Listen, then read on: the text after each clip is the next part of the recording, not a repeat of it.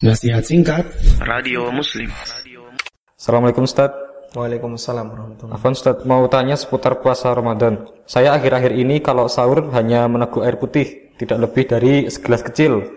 Saya berpikiran sahur dengan air hanya sebagai syarat puasa aja. Apakah boleh? Dan apakah masih termasuk sunnah jika tanpa makan kurma? Jadi ini sahur cuma air putih aja gitu Ustaz. Baik, sahur hanya air putih saja jawabannya boleh. Dan kadang Nabi SAW ketika beliau tidak memiliki apa pun, beliau hanya sahur dengan menggunakan air putih.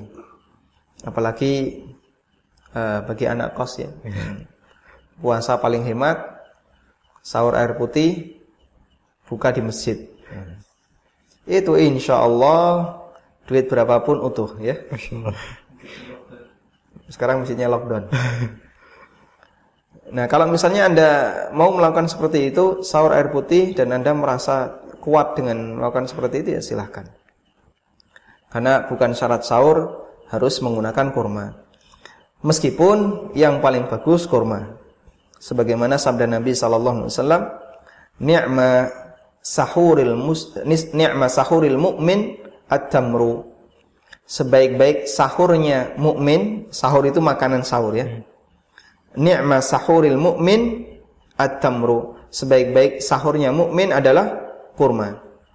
Sehingga kalau Anda sahur dengan menggunakan kurma, maka ada nilai plus yaitu mengikuti anjuran Nabi sallallahu alaihi wasallam. Wallahu a'lam.